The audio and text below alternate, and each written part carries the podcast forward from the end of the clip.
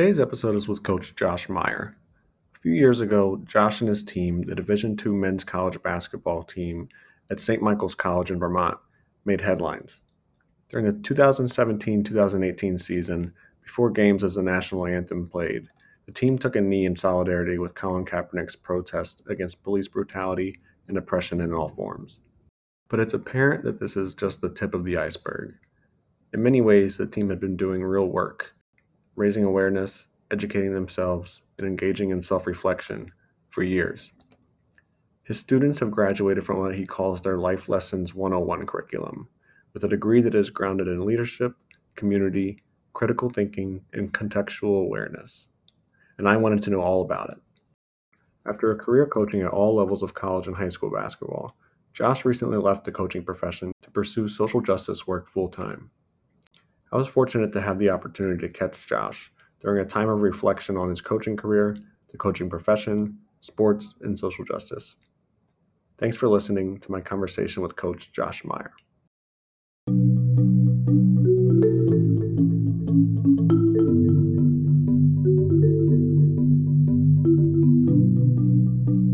So, yeah, Josh, really appreciate you spending time with me today. I wanted to start, um, you know, as much as you're willing to share about sort of your origin story. Um, of what was it like for you growing up, and what do you remember about your sort of foundational experiences? Thanks so much for for speaking with me today, Zach. I, am I'm, I'm really uh, grateful. Um, and uh, growing up, um, yeah, I mean, basketball was so important to me, and uh, it was, uh, you know, I, I, think a vehicle that really um, allowed me to learn a lot about myself. Um, and at the time, I, I mean, I just loved hoops and playing hoops, but I didn't realize how how much bigger uh, it was than than just basketball. Um, you know, it was really about uh, you know meeting people, connecting with people, especially people from different backgrounds than me um, at an early age. Um, I started traveling around to different places in Connecticut. I grew up in in Connecticut, and you had um, diversity, but the towns were pretty segregated. And, and I grew up in a town um, that was mostly white, and uh, you know there were towns, there were cities and towns nearby um, uh, that that were a lot more diverse um, racially and ethnically. And uh, I spent a lot of time um, playing basketball and forming friendships at an early age with um, with other youth from those towns and cities, and playing on teams, travel teams with um, with youth um, who uh, you know uh, who had very different backgrounds than me, and um, I think you know it was I, I learned a lot about um, others, and I learned a lot about myself, and I think I started to see um, you know just uh, um, inequities that existed as well. I think you know that at an early age really became aware of inequities and um, also developed an appreciation for uh, different cultures, cultures that were different than mine.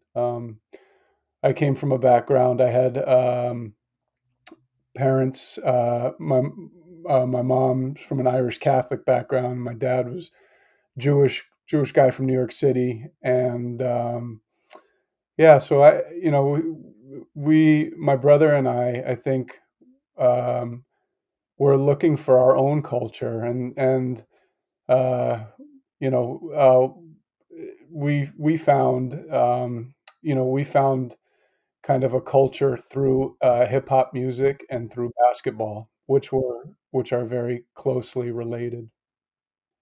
Um, and we were close enough to New York City, you know, about an less than an hour outside of New York City where we could, you know, I could turn on the radio and, you know, and, and, you know, we had some, some, we had access to some pretty amazing music at a Mm. really incredible time and, and hip hop culture um, really became our culture. We fell in love with it. And at the same time, I was falling in love with basketball and, um, yeah, so that, that was kind of, uh, my path Yeah. early on. Yeah.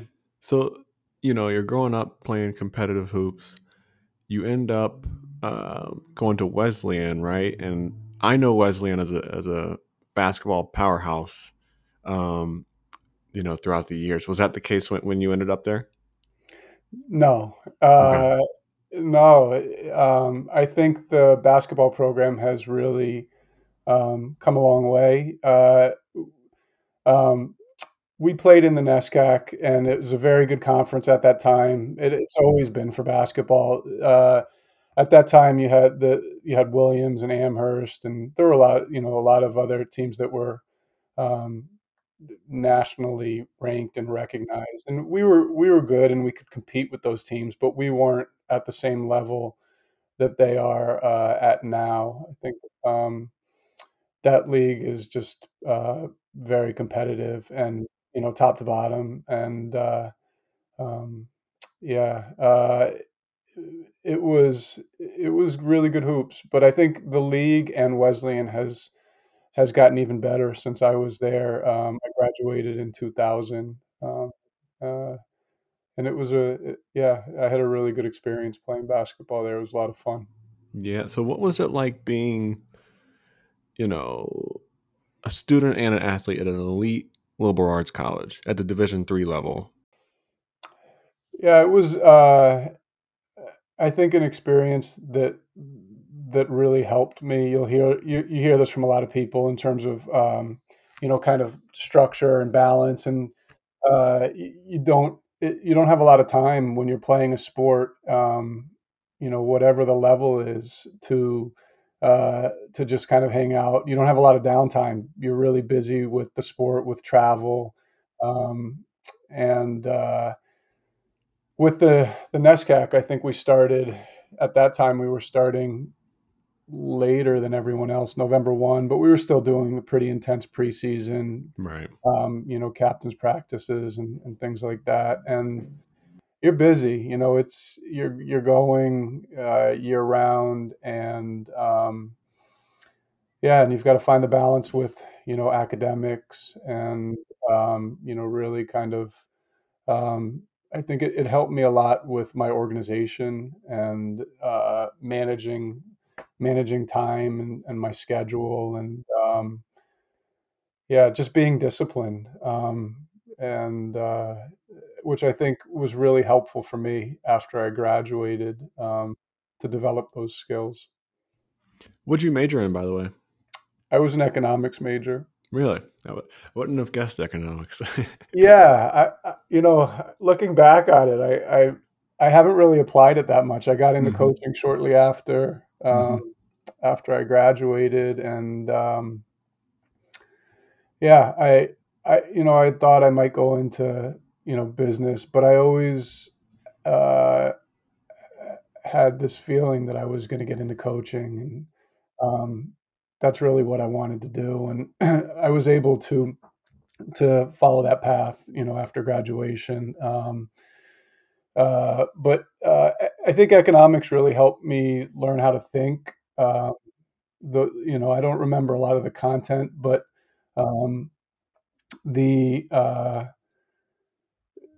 the the way um, I, I I appreciate mathematics and the uh, kind of the, the problem solving um, aspect of economics and um, the the way uh, that you have to think when you're um, when you're when you're uh, you know um, that with that subject. We did some. There were some interesting like projects and econometrics, which I, I liked because it it was it you know it had started to uh, uh, kind of creep into analytics. You know, start started to connect with an, you know uh, analytics, which were which was becoming popular in sports and uh, so there were some ties, but um, it was just a different way of thinking, um, and I think it, it it expanded my mind and kind of um, challenged challenged my mind in different ways, challenged me to think in different ways, and I was also able to take some some other really cool classes. Um, you know, just uh, there were a, uh, a lot of uh, really just interesting and, and different classes at Wesleyan and in all different types of areas. And um, so I, I, appreciated taking those classes. But yeah, I think going back, I probably would have done it differently. I, I you know, I, I wanted to. Uh, at one point, I was thinking about uh, trying to uh, major in Buddhism, but I think really? a lot of the classes were at night, and it conflicted with uh, some of our practice schedules, mm. so it didn't work out. But there was this amazing um, professor there who I, I, took an intro to Buddhism class with, uh, Jan Willis. Um, she's uh, a woman of color, very uh, just uh, well respected um, practitioner, Buddhist practitioner, teacher, um, and has a has a really amazing story. And uh, I took the intro to Buddhism class, and I, I was really intrigued and and thought about uh, trying to go down that path. It just didn't work out, but that probably would have uh, with with my mindfulness practice these days. I think yeah. that would have, uh, I would have uh, really um, appreciated those classes. Um, I kind of wish I had had I, I, had been able to take more of those. well, that's incredible that that, that was even offered. I wouldn't think. Uh, at first, I thought you were going to say you were going to make your own major with Buddhism. Yeah, no, uh, yeah, I can't remember if it was a religious studies major or if it was actually a Buddhism major. Mm. I think you know there. I'm not sure which one, but um, they had a lot of classes, and uh, I really wanted to uh, take some more classes with Jan Willis. Mm-hmm. Um, but yeah, I had a bunch of a, a bunch of just uh, cool classes in different areas, um, film film classes and philosophy classes, and um, you know uh, all different types of uh, classes that really I think Wesleyan uh, did a really nice job of uh, offering classes that helped students think critically yeah. and really um, you know question and and think critically, which I think has really helped me um, as I've become, you know, uh, really I, have I've developed a passion for uh, equity work and reimagining systems mm-hmm. that, are, that are more equitable, and I think a lot of that it started early on, you know, with with what we were talking about with with my path and basketball being, you know, um, kind of uh, connecting with connecting me with a lot of different people. But I think the the, the critical consciousness piece and, and the critical thinking piece um, from an academic standpoint and from an you know uh, kind of an intellectual standpoint, um, you know, and, and looking at it, looking for you know just historical perspectives, kind of uh, um, you know uh, Wesleyan was really helpful with that.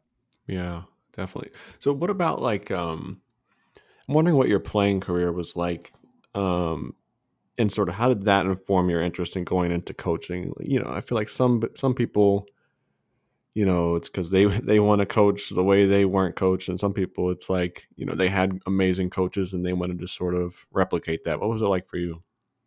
Yeah, I mean, I think as with eh, most most players, like we've had some really great experiences uh, with teams and coaches, and we've had some ones that that aren't that great. And I think we we learn from all of them. Mm-hmm. Um, you know, they they they influence influence us in different ways, um, and it's really hard to be part of great teams. Uh, mm-hmm. And it's something that I think players and coaches are always striving for. You know, it's it's it's like once you once you have like a taste of that, you just want to like play on a great team again, or you know, mm-hmm. and and it's so special. And I haven't had that many uh, instances of, that as a as a coach or player. I've been on good teams, but teams that have been like great and where everything's clicked and the chemistry has just been, you know, where, where there's been synergy. Yeah. Um, you know, that's only happened a couple times in in my life as a as a coach and player. Once in high school and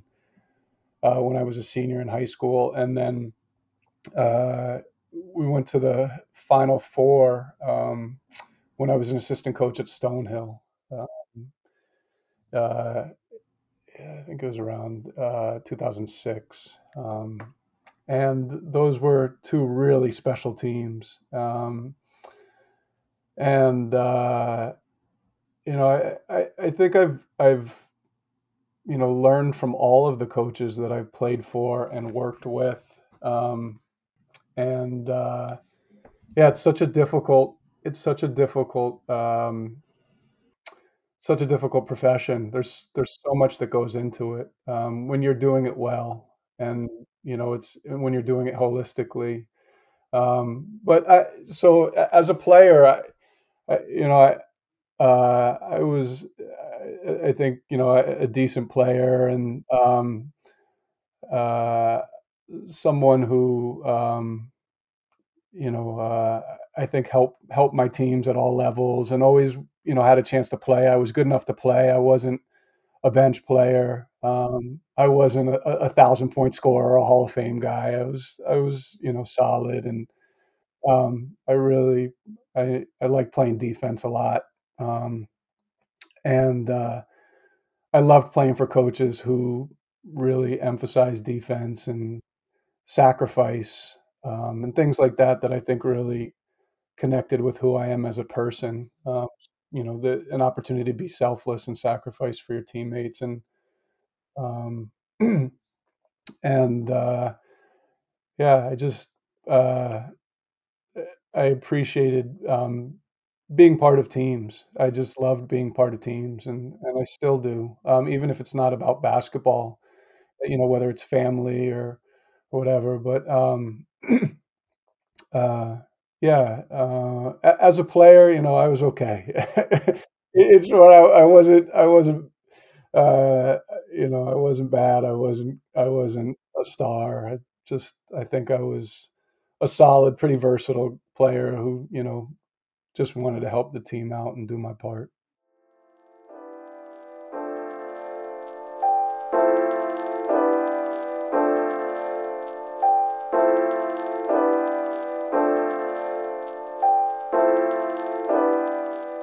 So, you know, in undergrad and, and even before that, and, and growing up, you know, you said you're sort of developing this critical consciousness.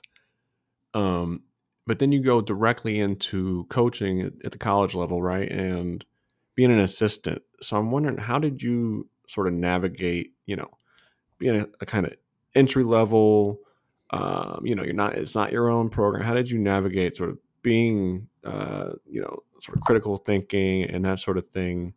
You know, while uh, working for other people and, and other people who have their own ideas and own philosophies and own sort of um, programs that they're running?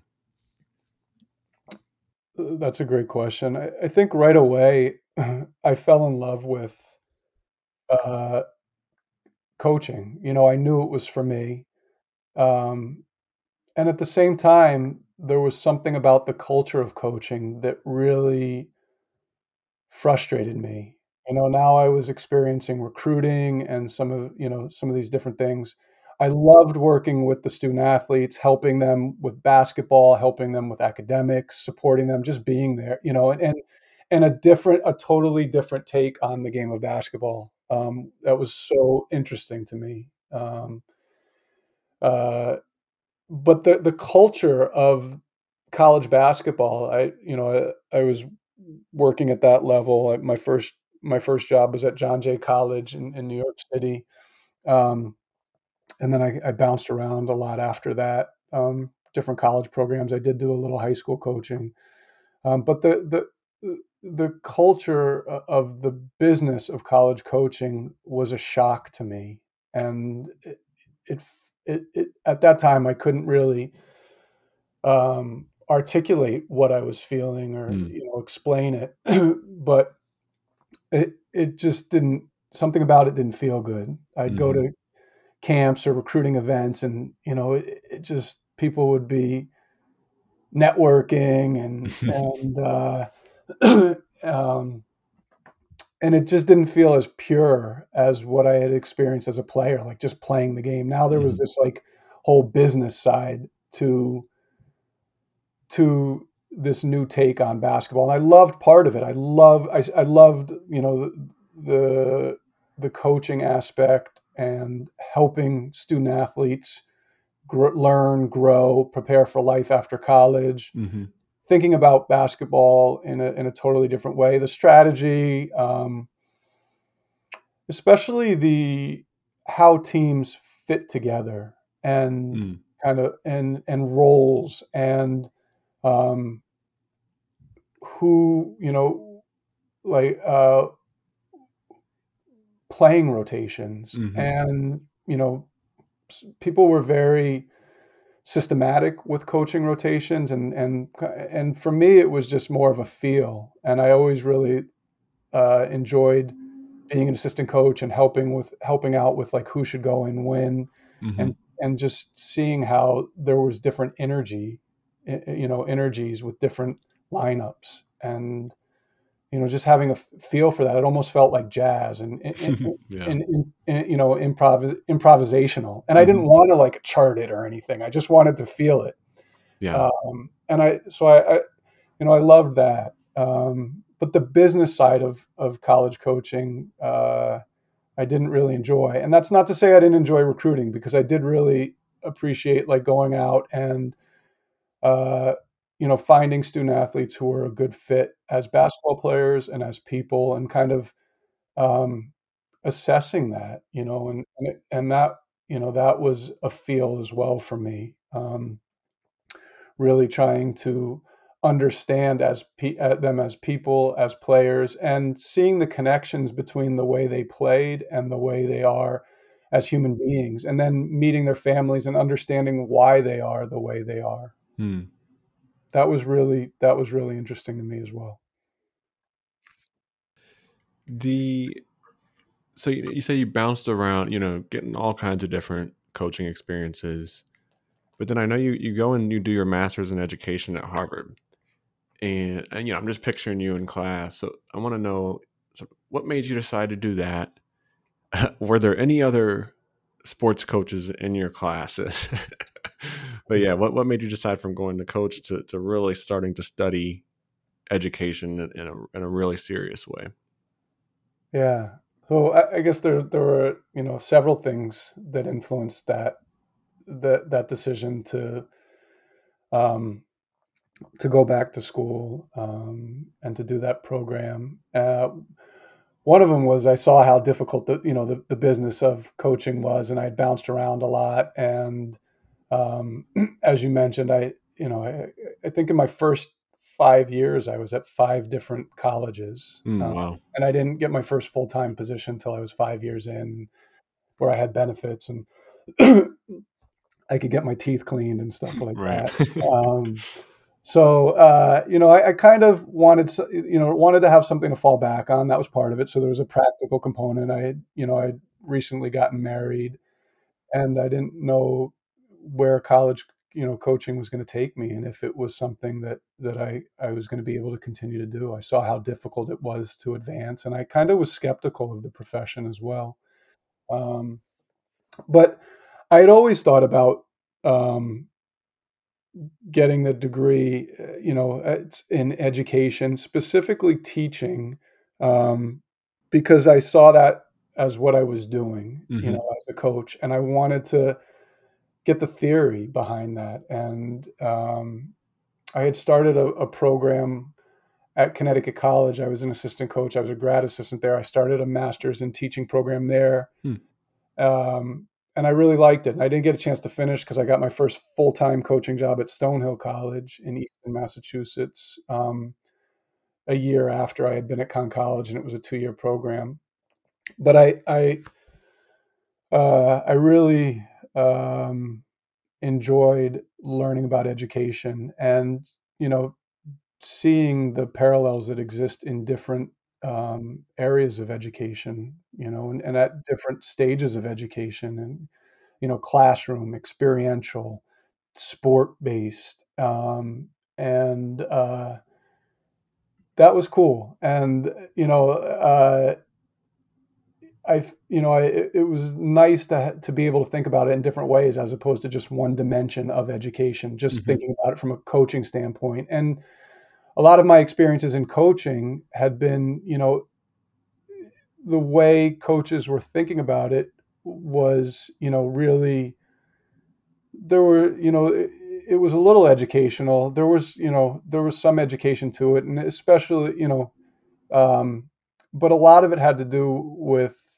X's and O's and not necessarily human development. hmm Um, which was something that when I got to Harvard and had a chance to work with Tommy Amaker, I really was able to see someone who was, um, you know, uh, really focused on developing people and leaders, and that was really refreshing for me, and it coincided with what I was learning in the classroom, um, you know, from from a human development standpoint, educate, you know, uh, with the education classes I was taking, um, and with the work I was doing um, in my practicum um, at Cambridge Rindge and Latin High School, you know, pr- learning how to be a math teacher. Um, it, it went together really nicely. Um, and uh, kind of kind of brought everything together and allowed me to really reflect upon the experiences that I had had in coaching up until that point. hmm hmm So you said Tommy Amaker seems pretty uh, influential on you. What? Who were some other influences, even if it's from afar? Maybe you were reading them or, or sort of studying them in your program. Like, did you have any sort of heroes or, or people you were looking at as I don't know what I would call it, sort of possibility models, role models, that kind of thing?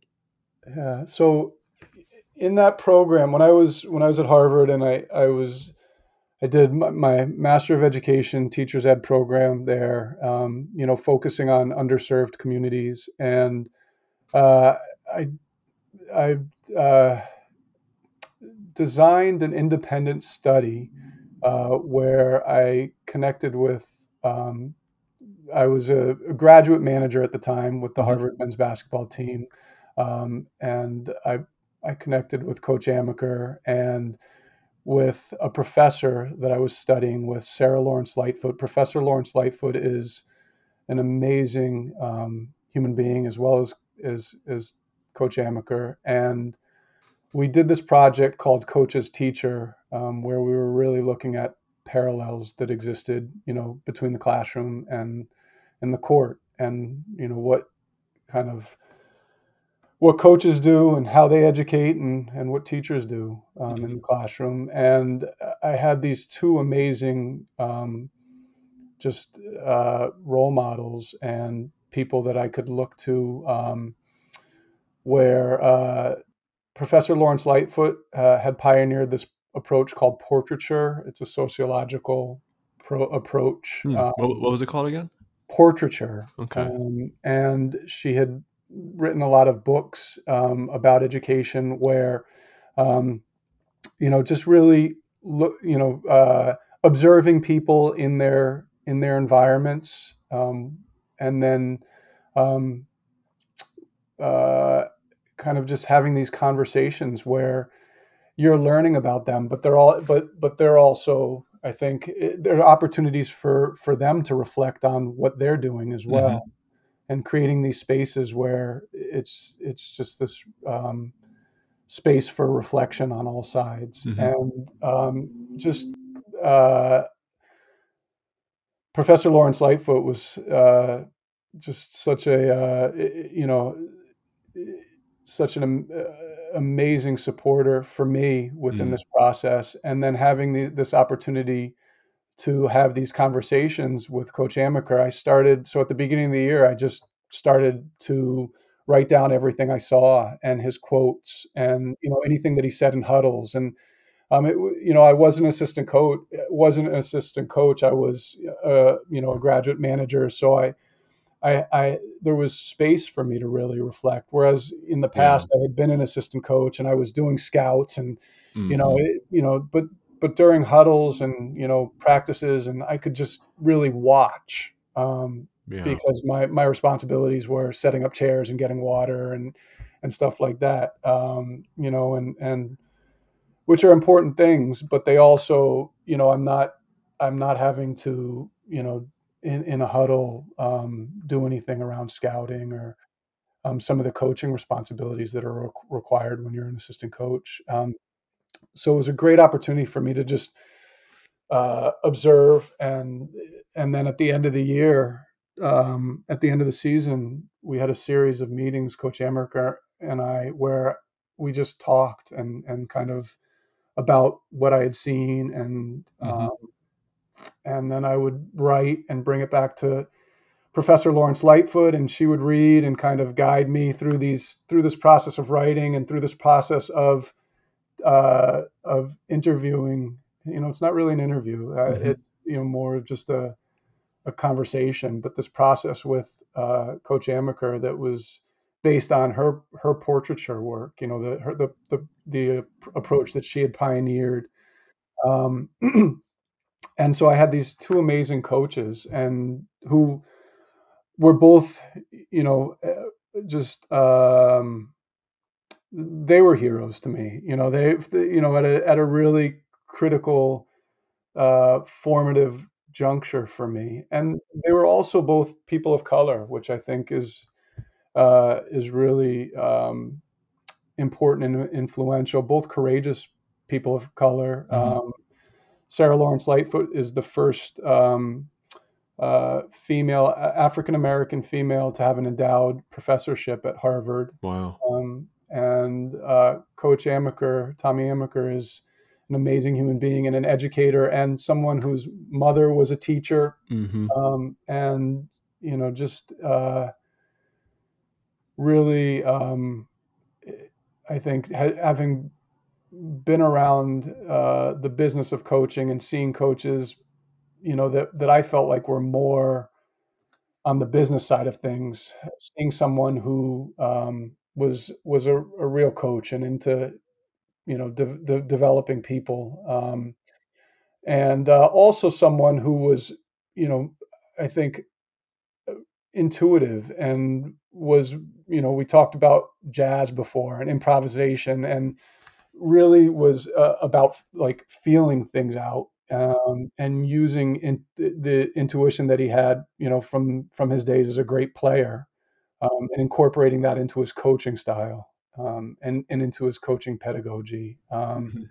this this intuition that often gets overlooked in our society, especially you know in in sports and and in the classroom as well. But you know, people for a long time had this really um, kind of the uh, were heavily dependent upon being technically rational Mm, uh, yeah. as opposed to reflective. Mm. Um, you know, where they had to have if this then that, and you know, like this this very um, systematic approach, as opposed to like you know, let's feel it out. Let's Mhm. you know, you can't possibly know all the scenarios that you're going to encounter as a as a classroom teacher or as Mm. a as a coach. You know, let's feel it out and let's feel it out together. Let's feel it out with you know student the students in the classroom and the student Mhm. athletes and let's empower them. You know, and that's Mhm. something that Coach Amaker really did. I remember being in huddles and he would be like, "What do you think?" You know, and asking asking the guys what what they thought. And I hadn't really experienced that before. You know, I had been around coaches that were more, you know, it, it, the traditional model was of coaching was and is very um, authoritarian um, and very hierarchical, you know, from a power standpoint. And that really opened, expanded my mind too, and and and resonated with me. That was a belief for me. It was, you know, that that students, student athletes, players should be empowered, and and more of that was happening in in the educational circles I was in and in my Mm. classes that I was taking. That was, you know, you know, uh, a real focus was student empowerment. But that has hadn't and still hasn't really uh, crept into the coaching world. Um, it's still a very, um, you know, hierarchical and authoritative, uh, authoritarian, excuse me, um, model. Uh, Mhm. and uh, you know, so I really started to think about that and as I said, that was formative and really influenced um, the, the the model that I implemented when I when I became a head coach at St. Michael's College.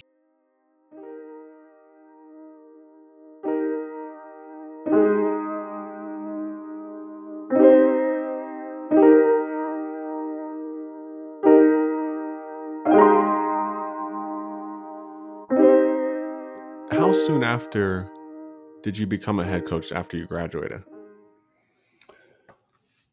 So I, I graduated from from the program at Harvard in 2008, mm-hmm. um, and uh, I was I was substitute teaching, and then I was teaching. I, I taught um, in Worcester, Massachusetts, and I I was a head high school basketball coach in Worcester, Massachusetts for a year at Burncoat High School. Um, so I was able to have that experience. That was my first head coaching experience, um, and um, and uh, my partner and I were living uh, at the College of Holy Cross where she worked. We were living mm-hmm. on campus there um, in one of the residence halls, and I was. We had our first child, uh, my first daughter. I have two daughters, mm-hmm. um, Nala and Melody. But Farina and I and Nala were living at living on campus there, um, and that that was my first head coaching job was that high school job at, at Burncoat High School in Worcester, Mass. Mm-hmm. And then uh, I, uh, shortly after that, um, I had an opportunity to get back into college coaching as an assistant coach. Um, a friend of mine got a job as the head coach at St. Michael's College in up in uh, Colchester, Vermont, um, mm-hmm. a Division two college. Um, in the same league that I had been an assistant coach in when I was at Stonehill College. Okay. So I was familiar with St. Mike's, and uh, I was, you know, I, I, really wanted to to get back into college coaching. I hadn't had an opportunity to be a college head coach, and that was something that I had always really mm. wanted to to try. I wanted to, you know, have an opportunity to do that, especially kind of uh, really making the sacrifices and and uh, you know just uh, working really hard as an assistant coach and kind of um, you know uh, spending a lot of time uh, just really uh, it, it was a grind as an assistant college coach. And I you know I, I wanted to try, try to give it a shot to be a head coach. You know, I'd, I'd kind of spent a lot of time doing that and I missed it. And I, I think there was part of me that wanted to see what that felt like. And I, I'm, uh, so we decided to move the family up to Vermont um, and, you know, give that a shot. And I was an assistant coach for a couple years and mm-hmm. then I became the head coach. Um, uh, my friend who was the head coach at the time, Mike, had a had a, a really difficult family situation, and mm. he, he, had to go down back down to uh, the Boston area. And I was fortunate um, to have the, an opportunity to be the head coach. Um, the the college uh, uh gave me a shot yeah. Um, to be the head coach, and it was under really difficult circumstances, and um, you know, but. I was able to kind of keep you know what Mike had started going, uh, which and and you know continue to support the guys that that we had been working with, and mm-hmm. you know have some stability within the program, and um, uh, and uh, that was that was I think 2013, and then I was a head coach for six years mm-hmm. at St. Michael's College. Um, so I had an opportunity to be, you know, to, to kind of do what I wanted to do I don't think I wasn't someone, you know, I knew, I think I knew pretty, pretty early on that I, I probably wasn't going to be a college coach for the rest of my life. um, it, it, you know, I enjoyed it, but it, it just, uh, you know, in my heart, I think I, you know, I wanted to try other things and, mm. um, and, and, and, you know, just, uh, I think there was something that was calling me to back to education as well. I, mm. I always felt called back to, um, you know, education and helping people, and especially, you know, uh, uh, doing um, social justice work became really important for me. Um, you know, there, it, it, I think it's uh, it's always something that's that's that I've I've you know I've been called to, um, and especially when I was coaching at St. Mike's, and given the political climate and what was going on around us in our world, and what we became involved involved in as a team. Yeah, um, I was really called to. I wanted to help more people. I wanted mm. to do more than just coach a college basketball team. Yeah. Well, well, Josh, let's not um, let's not sell yourself short. I, what I think, you know, I think it's really important, sort of the way you were able to to coach and sort of. I think people can learn from that, and so let's just go through. So, like, how did you go about? Even though you knew you didn't want to be in college coaching for the long haul, in some in some ways, that's even more useful because you know that your time is limited. You know, you know, it's not just uh, this infinite thing. So you're building something with the understanding that you're not going to have it forever. So how do you start building sort of the culture you wanted? You know, everything from what kind of players did you players and people did you focus on recruiting, and how did you sort of create the environment that uh, you had wanted based on all you know your academic and professional experiences to this point Yeah, uh, uh, and uh, coaching college basketball is a beautiful thing. I think I, I, I also knew I wasn't wasn't that great at it. Uh, part of it was, uh, you know, and, and not that you know, it's more of like, you know, what what is a good fit for us, right? Like what mm. what feels like a good fit, and college coaching college basketball, it was, you know, I enjoyed it. Um, yeah, and uh, it's a it, it's a beautiful profession, and you can help a lot of people. You know, like you can help the, the student athletes you you work with, um, and uh, I think I just I like what I really wanted to do. Um, I wanted to do it at a larger scale. We mm. were doing it at St. Michael's College, and so this ties into what you were asking about. We were intentionally recruiting student athletes who we felt um, really appreciated what we were trying to do, which was um, build a basketball program that was about more than basketball, that was mm-hmm. bigger than basketball, that was um, that was and and that really focused on holistic uh, human development, um, mm-hmm. really helping our student athletes um, develop in all areas. Um, you know, from you know, including basketball, but academic, social, intellectual, emotional, mm-hmm. spiritual. Um, you know, whatever it was, and and helping them see connections between those those different areas, um, and really helping them you know, be ready for life after college. Um, and Um, uh, you know, and I, I, see basketball as a as a a great environment to do that work. However, the business of college basketball conflicts with that, mm. and the business of winning games can conflict with that. I ideal, you know, I genuinely believe that if you do things the right way, you recruit the right people, you know, you you kind of that that you know, and when you build great teams, winning is a product of that. Winning mm-hmm. is a product of that. Um, uh, and it's it's it's really hard to do that in a in the landscape that exists within college basketball, the business, being that it is such a business, um, being that it is, uh, it's very competitive and it's inequitable. Um, you know, um, uh, you know, not everyone is starting from uh, the same place, and and it's a business that um, that really um, uh, it's a it's an oppressive business. It's a it's a business that um, that uses student athletes and student athletes of color.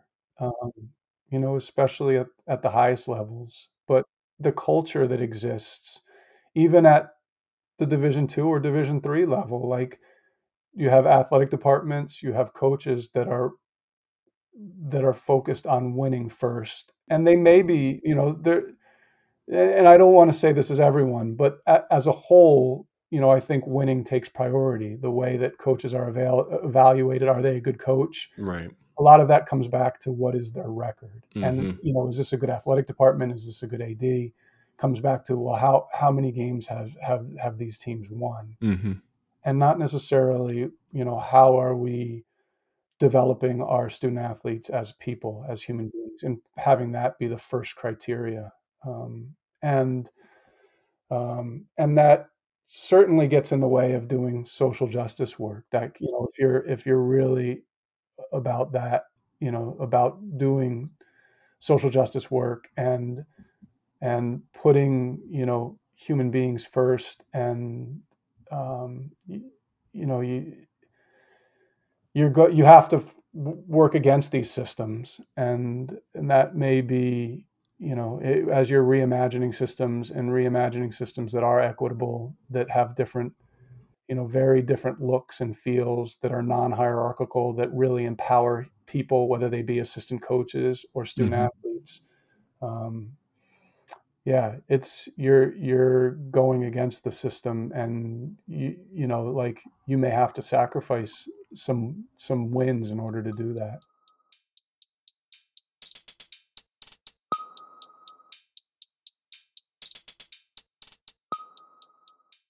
so what are some of the specific things that that looked like? Like how were you resisting this system that you were operating in? And one thing you know just from reading up on you and stuff i know you know you you had sort of retreats with your teams. I don't think that's typical um, but there's something else that stood out to me uh, in the article you wrote in, in inside higher ed and it says i'm going to read the quote our team values and expectations were the product of a collaborative process and when those were not met the team generated a restorative response that balanced individual needs with those of the collective group. And i'm just dying to know like how did how does that work? Yeah um so yeah we we did a lot of uh retreat work reflection work um you know trying to have conversations that weren't you know that that were weren't just about basketball. When we would go on retreats, uh, we wouldn't even really talk about basketball. We would talk, try to understand each other as people, and mm-hmm. um, really get to know each other as people. And um, my partner Farine, she she really like um, helped me learn a lot about. She had been doing work with her orientation team. She she mm. had kind of developed orientation teams at, at different colleges and um, orientation leaders and just um, incorporating some of the things she had done um, where people really had an opportunity to uh, share their story, their narrative, mm. and um, learn about each other's context. You know, why is this person the way they are? Mm-hmm. Um, you know, what what's their story? How'd they get here? And and you know, and the hope was that when we encountered difficult situations, that you know that would help us. Um, mm-hmm. But but that you know, I, you know, you couldn't just talk about basketball without talking about that stuff, and a lot of it had to do with identity. You know, uh, um, you know the different the different identities that people bring to the teams. Like mm-hmm. they're not just basketball players, and mm-hmm. I think our student athletes really appreciated those opportunities to be in that space with with their team, and you know um, whether it was uh, talking about a, a, you know a song and and why that song was important to them, or an object, or whatever it was that we were doing. These different types of you know team building and reflection activities mm-hmm. that weren't based in basketball. Um, uh, you know, I think. Uh, it was something that that we all learned a lot from. When you learn a lot, when you learn about someone else's story, you're also able to reflect upon your own story and your own path. And mm. and um, so that's a lot of it started there, and that was kind of the, you know, I think that that was that was foundational work for us as a team, mm-hmm. and and also bringing in student athletes who really, you know, uh, uh, gravitated towards that type of work. Um, which was you know it's not always easy to find because you'll have you know with the in the culture that exists within basketball today um, you you know that that throws some some some people for a loop like yeah. they don't get it like why are we doing this like, yeah, yeah. you know what, what, you know let's talk about basketball you know yeah. uh, what's going on here like um, so we, you know, we really did a lot of that work, and uh, I really enjoyed doing that work, and I think it brought us together as a team. Um, and uh, with the quote, the so I've been doing these past couple of years. I've been the restorative practices coordinator for uh, Burlington School District in Vermont, Mhm. and uh, I realized I, I was doing restorative practices work, you know, and I early on Hmm. as you know when I became a head coach, and it started with that that work I was doing at Harvard, you Hmm. know, and really thinking about empowering student athletes um, and non-hierarchical uh, models of leadership. I remember taking a, a my my teach my math uh, you know class that was uh, kind of this core class at Harvard where we were learning how to be math teachers, and the professor. It was all students teaching the class. Hmm. Like we taught the class. We had these different areas that we had to work on, and we had to put together the presentations and the professor kind of just guided us through this process as a facilitator but he wasn't standing up there every you know each class and and teaching the class. We were teaching the class. We were all teaching the class together. And uh, that's how i wanted to do coaching. And that and it's very restorative you know now now they have language for it. And um, you know that uh, uh, uh, that's that led me to this work, um, which I, I also do equity work. Um, I'm in the Office of Equity, which I really appreciate, and, and restorative practices are, you know, really um, the you know a, a tool for equity, a practice that allows you know in theory allows for equity when it's done when it's done well, and um, you know and and uh, yeah, but this this this class and um, you know the the the whole kind of this this different way of thinking about empowering um, student athletes and Mhm. people around you, not just student athletes, but uh, assistant coaches. Like Mhm. I had been in, uh, I had been an assistant coach for a long time, and you you don't have a lot of a, vo- a lot of voice as an assistant coach, Right. you know. And I started to see Coach Amaker was doing things a little differently, like where during practice his assistant coaches would be leading drills, as opposed to some of my experiences where the head coach was always talking and Yeah. oh, you know, like.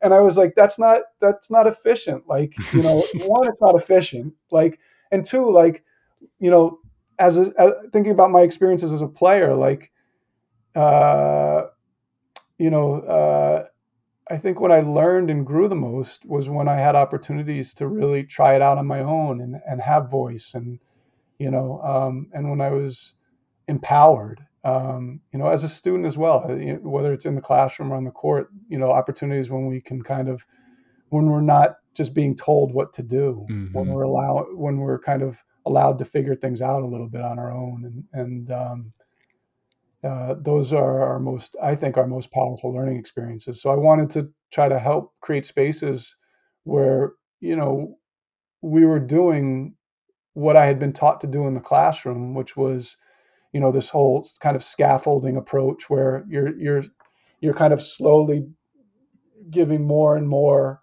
responsibility Mhm. um, and creating this environment where the coach is it's not coach centered it's you know it's shared accountability shared responsibility shared voice and everyone you know as much as possible has equal voice. And um, you know I, I genuinely believe that that's the best type of team. Hmm. um, it's not only an optimal learning environment but that you know where people are empowered and where they feel like it's theirs. Like um, those are you know the those that's that's a a beautiful model of team to me. So I was Mhm. really trying to to create that from an edu- because of my educational experiences, also because of my sport and team experiences. Mm. Um, and there were a lot of you know so there were a lot of kind of uh, opportunities to you know to to really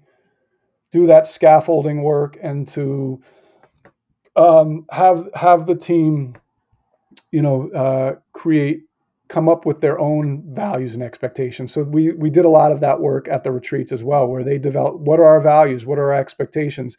They're not what the athletic department's given us, or what you know, like they're not like I don't want you to sit there and be like, you know, obviously there's rules and there's you know college and athletic department expectations, and there's like, you know, like and that's you know you have to be mindful of that. And there's going to be like goals of yeah we want to win this this many games but what do you really believe in? Like what do you want to get out of this? What are your values? Mm-hmm. um, what do you want this to look like feel like? Eh, because it's your team it's not my team it's it's you know it's all of ours. And mm-hmm. what are the values that are important within that? And then once we establish those how are we as a group going to um, you know, kind of uh, just uh, hold each other, um, uh, you know, accountable and kind of um, help each other be the best we can be, you know, with those values in mind. And that could be on the court. Uh, that could be, you know, um, in the classroom um, it could be socially, you know, and mm-hmm. and uh, we had there, you know, with if, if it's academic, you know, so a, a couple. I'm trying to. I, would like to get a little bit more specific, and you know, so uh, what did that look like? Uh, with our captains, we would meet with them frequently and ask them what they wanted to do, what their opinions were, what you know what do you guys think? What do you want to do in practice? Like, what do you, you know, what's important to you? And we had an idea of, you know, what we wanted to do as coaches. And, um, but we were trying to really push them to like, you know, um, say what they thought, you know, uh, and, and, um, kind of be able be comfortable talking with each other and and saying what was important that's really hard to do with as college student athletes with with your peers um, you know and and um, and yeah and some of this was we you know we'd meet with the captains and um, just really you know i think uh, often they you know i think they sometimes they were like well we just want you to you know you to tell us what to do. And yeah. and uh trying to find the balance of you know having structure and a plan, but also really creating space for them to to develop that plan. And mm-hmm. so that was one aspect. And then, you know, if there were academic situations, not just you know uh, handing out consequences or you know disciplinary measures, you know, and and not being punitive. You know, really um, working on solutions with our student athletes who had maybe maybe gotten in trouble academically or so uh, on campus you know what you know what is the solution for this? How are we going to figure this out? You know and and and um, you know that's very restorative um, mm-hmm. and and having other people on that team possibly and uh, other people in the team involved in that process. And um, you know that so that I, I think um, you know that's where I was coming from with that quote. Uh, mm-hmm. just, uh, a lot of it has to do with empowerment and uh, non-hierarchical approach mm-hmm. um, that's based in relationships as opposed to an approach that's you know uh, punitive and uh, authoritarian. Mm-hmm. Yeah, thanks so much for sharing. And I wish uh, I wish I could have watched all that happen in action, but it's good to hear you retell it.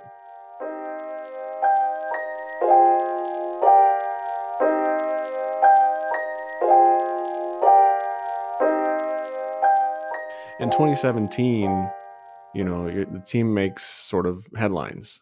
Um, you know, and you know, from from where I sit, it, it looks like you know this wasn't um,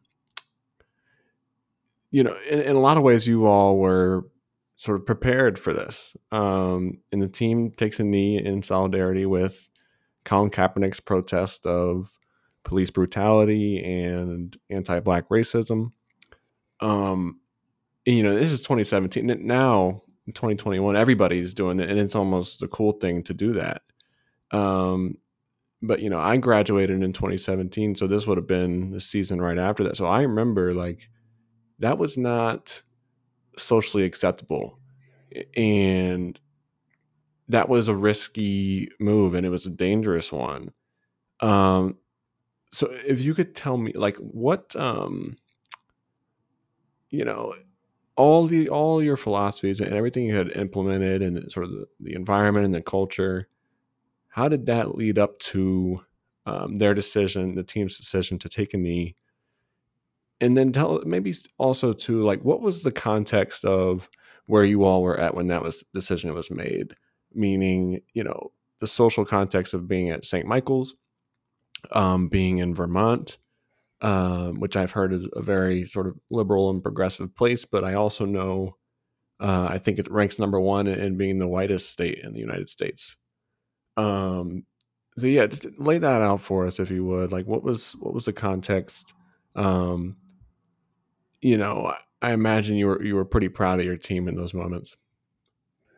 Yeah, extremely proud, and those were my proudest moments always. And we had been doing that work. We, you know, uh, we had some really amazing people on that team. Hmm. And, uh, our student athletes had been um, doing social justice work since I started as a head coach in 2013. Um, shortly after, uh, we had our team. Um, we had a, a, game where our team um, wore black socks and read a statement prior to the game. Mm-hmm. Um, uh, after uh, Eric Garner and Michael Brown, the the murders of those of those people, um, mm-hmm.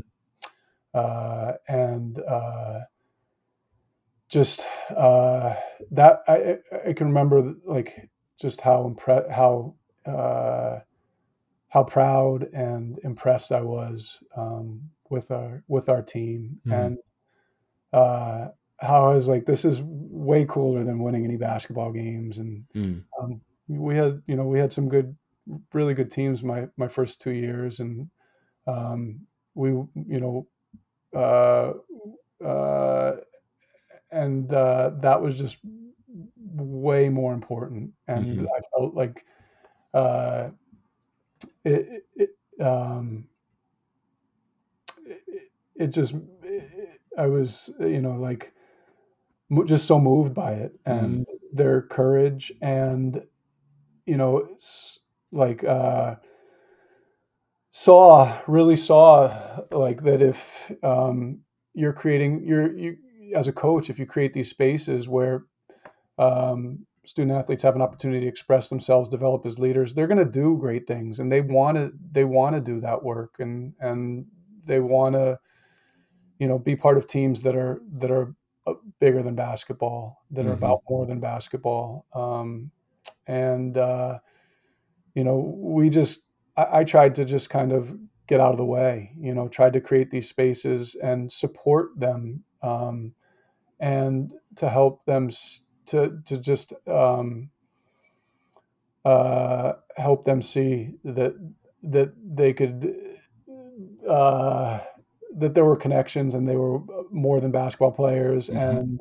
um, you know that that they could bring that into the basketball world that they could bring this that into this space into this team that it was okay to do that.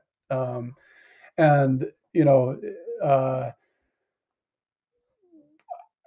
my job was to empower them you know just really empowering people bringing in I think bringing in, you know, recruiting really good people, um, a diverse group of people, and then just empowering them and and um, uh, you know, modeling vulnerability and some of these things also that are, you know, I think you know our culture. There's you know toxic masculinity within our culture, and it exists. It's heightened. It's it's intensified within the sports realm, and kind of model it. You know going you know going against that and and modeling a very different approach to being a coach a leader a man uh, a white man Mhm. um, and what that looks like. Um, and that was really my job, and then to create space where they could they could really, you know, uh,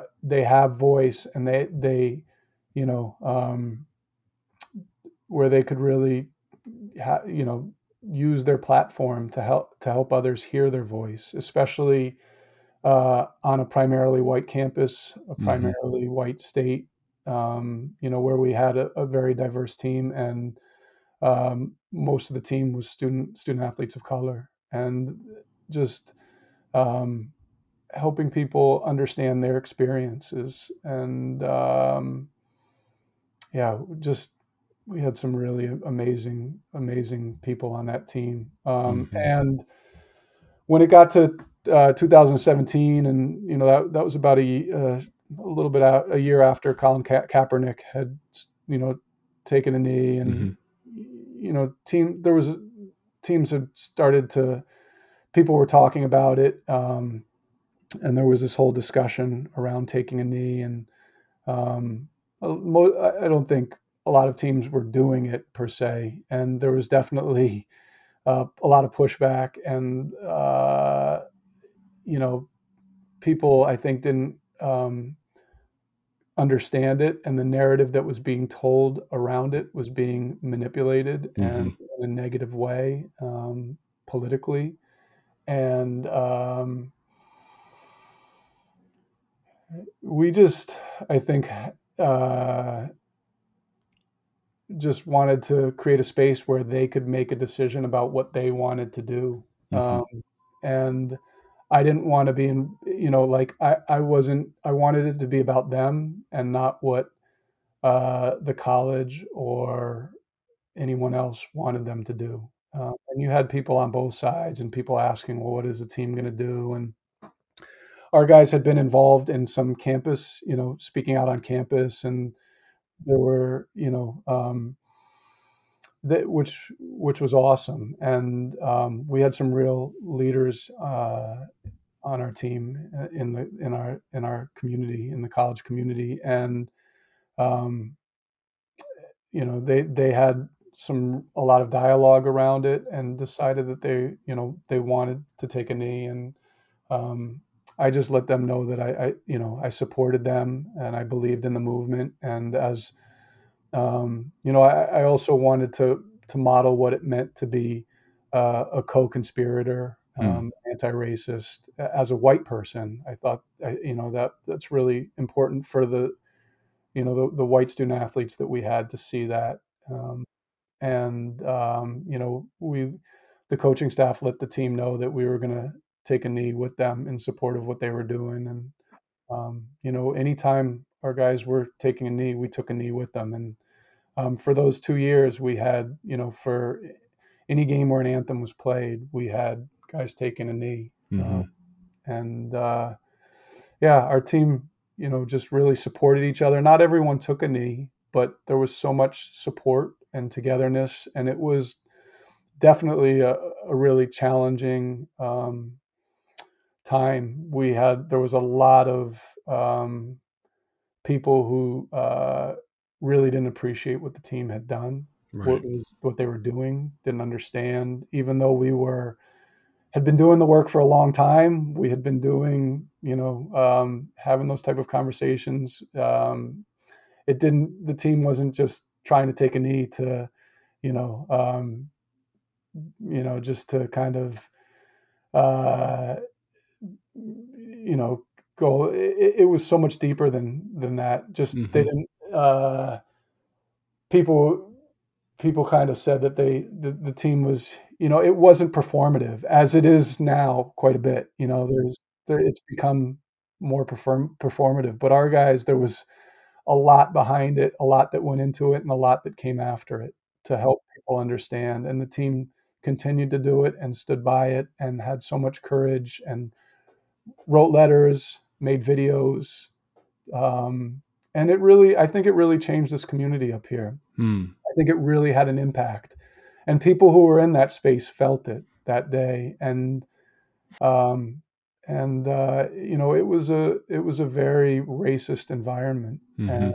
you know during the game and after there was a lot of racism as well um, and uh, um, we we took a lot of heat and uh, you know I, I, think I just wanted to kind of absorb a lot of that um, for the team because I wanted them to know and see you know how important what they did was and, mm-hmm. and how proud I was of them and there were others that were really proud of them too um, and they got a lot of um, you know a, a, lot of letters and, and things like that um, but the overall the you know the what you heard you know because the the you know the the systems and um, the media you know and the institutions you know are are you know racist and based in white suprem white supremacist culture and um, didn't like what the team did you know did not appreciate and didn't understand and um, you know we really had to work against that um, and uh, they did a, a, beautiful job of that and uh, yeah, I was so proud of them and then just you know so it took took four years but people people get it a little bit more now yeah. you know like and they're they're like wow you know it's really amazing what the team did and you know they they were right they were featured in a Nike commercial which they were really so deserving of. Um, but it's it's also interesting that you know um, uh, uh, you know four years ago that wasn't that wasn't the climate, and you know you. Um, and I'm just, I mean, I'm just happy that people are seeing it and that people are opening their eyes and, you know, where there's some movement and, you know, especially uh, white people have a lot of work to do. Um, you know, we uh, as white people, um, you know, uh, uh, have to understand our programming and the way whiteness works mm-hmm. and work against it, and um, you know, so that we can help make change and help things be more equitable and and alleviate the suffering of all human beings, including ourselves. Mm. Um, so yeah. Yeah, it's incredible. Really important uh, experience to share. So thank you. Thank you.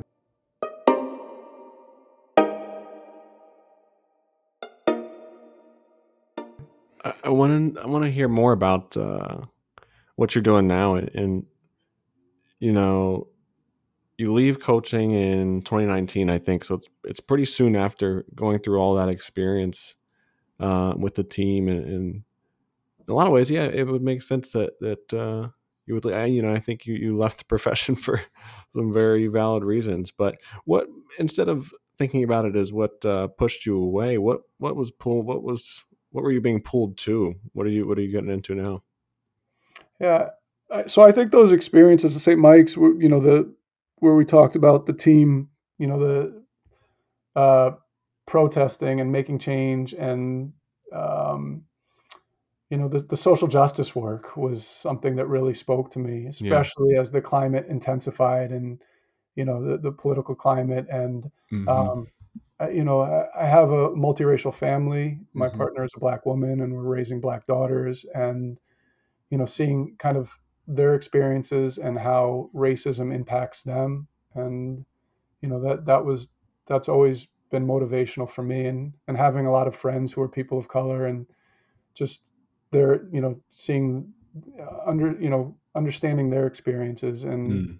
um, you know wanting things to be better for the for the people I love and uh, so you have the social justice piece and then just wanting to do kind of education in a in a in a pure way um, that that's and helping people in a way that's not compromised by business and systems, um, systems of competitive systems, systems that have to do with winning, systems that have to do with uh, you know uh, a zero you know zero sum. Um, the the um, you know just uh, m- moving away from kind of working in a in a, an environment that um, where I can just help people, where I can do social justice work, where I can um, uh,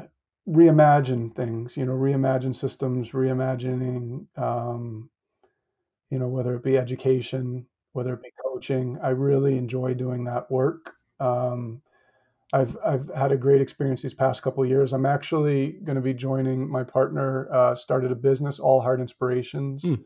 which is a storytelling business. Um, she's a, a, a brilliant storyteller, um, and uh, just um, using storytelling to help empower people and um, help make change uh, in our community, in systems, um, you know, and and uh, um, we uh, we need a lot of change, and uh, I felt like I wanted to have a, a, a larger impact and help more people, and Mhm. that's what I was pulled to do and called to do. Um, uh, you know, beyond kind of beyond basketball, beyond working with 13 student athletes, which I loved, and I I feel like you can help do a you know I, um, there it's it's great work, and Mhm. and I, I'm so I feel so fortunate to be able to have worked with so many um, special people, and and hopefully have you know helped them and have an impact. But you know we need we really need wide you know wide scale um, change right now, and we need to reimagine systems um, systems that work for people with marginalized identities. Um, you know, and and for me, I, I you know, education was a really good place to start, and education within the community I live in. Um, Burlington, Vermont's a very diverse community um, within Vermont. Um, eh, eh, you know, it's um, but it's also one where whiteness is uh, is very powerful. You know, like there's there's you know still a lot of people in, you know in systems and institutions up here where they're you know th- this this um, that uh, where there are barriers for the people of color that live in these commu- in, the, in this community. And um, and where our our systems and our institutions the way they're currently structured aren't working um, for a lot of people. And i wanted to try to change that both within the community and beyond. And so education was a really good place to start with that. Restorative practices that's the aim of restorative practices is to reimagine education the system of education and make it so that it works for all people and that students are empowered and they have you know the uh, uh, opportunities where their voices are amplified and where they um, where education works for them you know. So that that's i've been doing that work for the past couple years and and i'm looking forward to uh, having this opportunity with Farine to you know work from outside of a system now um, and and try to help you know try to influence the community in a different way um, applying some of our skills and experiences um, to support the community and try to make change. You know i've done that work internally and and now i'm excited to do it uh, externally as well. And um, you know leveraging storytelling to do that work um, and uh, empowering people you, you know using restorative practices using story uh, storytelling um, and just doing um, you know also doing community work just to continue to build this community and um, make it a better place for um, for our kids and, and all the kids in in, in this community uh, Mhm. we're excited to do that work Yeah, it sounds incredible.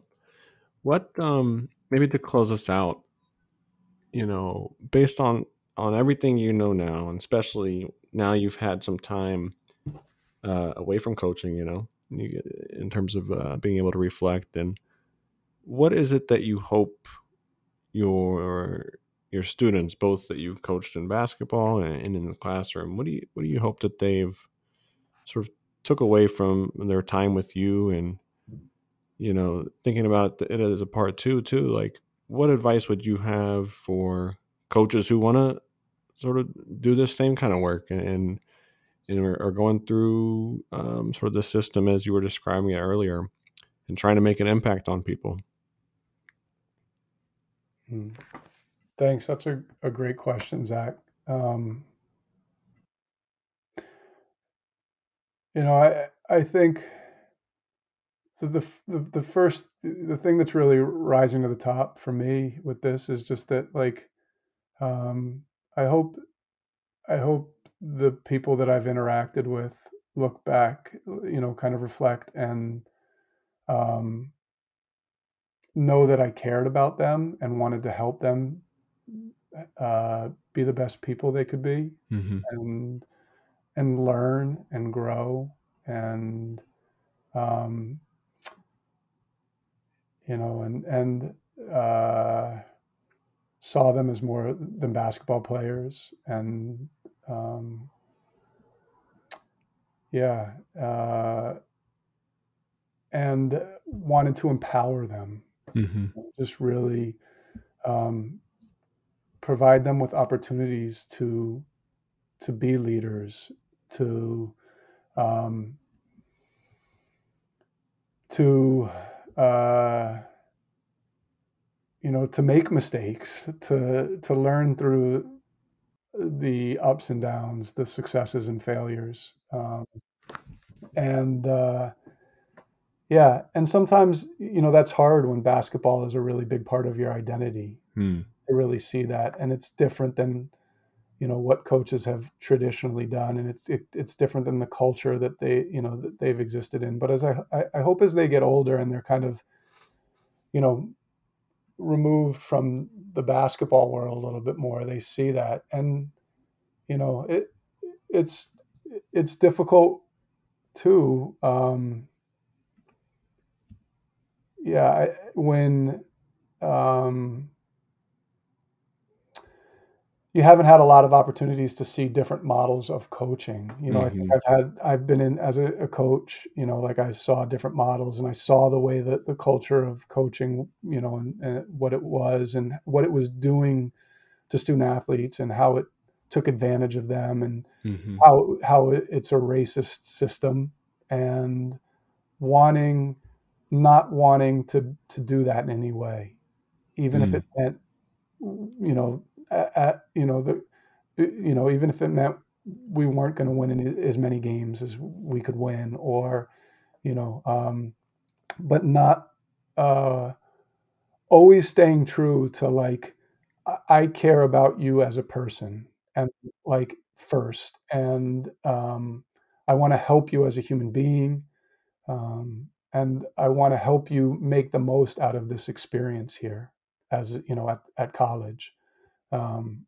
and um, you know always always kind of staying with that you know and staying true to that eh, um, you know even if it meant like it, you know uh, that um,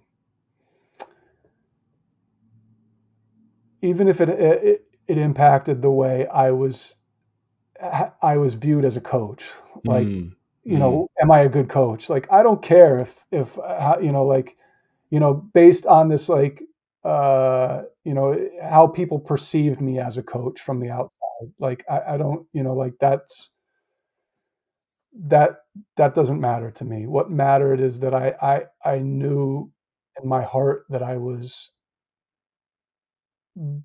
staying, doing what I've been talking about this, this whole time, like that I'm not full of shit, you know, um, that I'm like, uh, really about this and that I'm placing, you know, ed- education first and I'm I'm staying true to my pedagogy as an educator and like my values and um and I'm honoring these people, you know, as human beings and and thinking about truly thinking about them as if I was their their parent or their you know uh, um, someone who you know their caregiver um, and which i was you know uh, the you know this these student athletes were a lot of times going away from home for the first time and you know their parents entrusted me and um, it was my job to to help them grow as people you know and um, uh, you know so i would hope that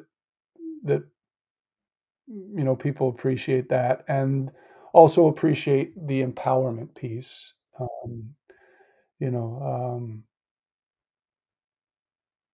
yeah and, and I, I you know I, I i don't really it doesn't matter to me what you know my like my basketball mind or my you know ability to draw up plays or like uh i'm not you know i that's not that's not that important to me. It's not important at all, actually, and I, I wasn't very good at it, to tell you the truth. I, um, you know, I, I, I think uh, my my basketball mind was just okay. There are a lot of people who have, uh, you know, uh, way better basketball minds, and but that, but I think that also allowed me to to because my I wasn't that into the basketball and the X's and O's to to really do some of these other things that we're talking about and realize how important those things are. You know, if if if you're really going to be a great coach, there's so much more to it. There's a you know a psychological component. There's you know all these different areas, um, human development, social emotional learning, social justice, um, and and those things need to be incorporated into our model of coaching, um, especially now. It's, um, you know, it's an injustice if we're not doing that. It's it's a, it's beyond a missed opportunity. It's an injustice, and they, we have to do that. And our model of coaching has to change, um, and our model of youth sports needs to change, and it needs to be one that is based in education, one that is based in care, one that is based in connectedness. We see our our society is really struggling. Our youth are really struggling and they love sports, you know. So what what better area than to, you know, leverage sports to to to make change, to make the world, to make this our society a better place, to make our our world a better place, to bring connectedness within our society, within our nation, internationally, well, uh, using it for the power of good as opposed to evil. Um, I, what was the second part of your question? Well, you kind of answered it. Um, just around, you know, what would you tell coaches that are that are sort of following in your footsteps? They might not even know it, but you know, they want to coach in this way. What would you? Um, but I think you kind of answered it already. Yeah, I think so. Um, yeah, I. Uh, this goes back to technically rational. I'm like, part, you know, I know Zach had two parts to his question. what did I did I check off both boxes? Yeah. And, but it, you know, like I, I you know, this I, I'm I'm I believe in in being intuitive and you know, like we we've got to learn to trust our hearts. Mm. Like you know, like that's such an important thing. You know, we've gotten away from, you know, in, intuition has you know been frowned upon and, and overlooked and it's so powerful and it's so present in sports and we just need to to to embrace it and coach it and um, you know it's it's it's you know uh, teaching you know you know there's there's different ways of thinking. We do the thinking with our our our minds our you know our, our brains our hearts and we have to help help people think with their hearts learn how to really listen to their hearts see with their hearts you know and and especially if we're you know going to be doing social justice work and and um and you know bringing people together from different backgrounds you mm-hmm. know that's you know we, that can't be overlooked and it has to be coached and um you know how to how to listen to your heart how to see with your heart and how to connect that to your mind and the mm. thinking mm-hmm. that you're doing with your brain mm-hmm. Wow. Well, thank you, Josh. I think um, not just coaches, a lot of people have got a lot to learn from you and, and your experiences and your approach and your humility. And, you know, I know you say you don't care about, you know, certain things, but, you know, at some level, we all care about, you know, being, you know, thought highly of. You know, people think, you know, oh, he might not have the best basketball mind, but, you know, that takes a lot of humility and a lot of courage to, to, sort of put that inside and, and sort of focus on what's most important.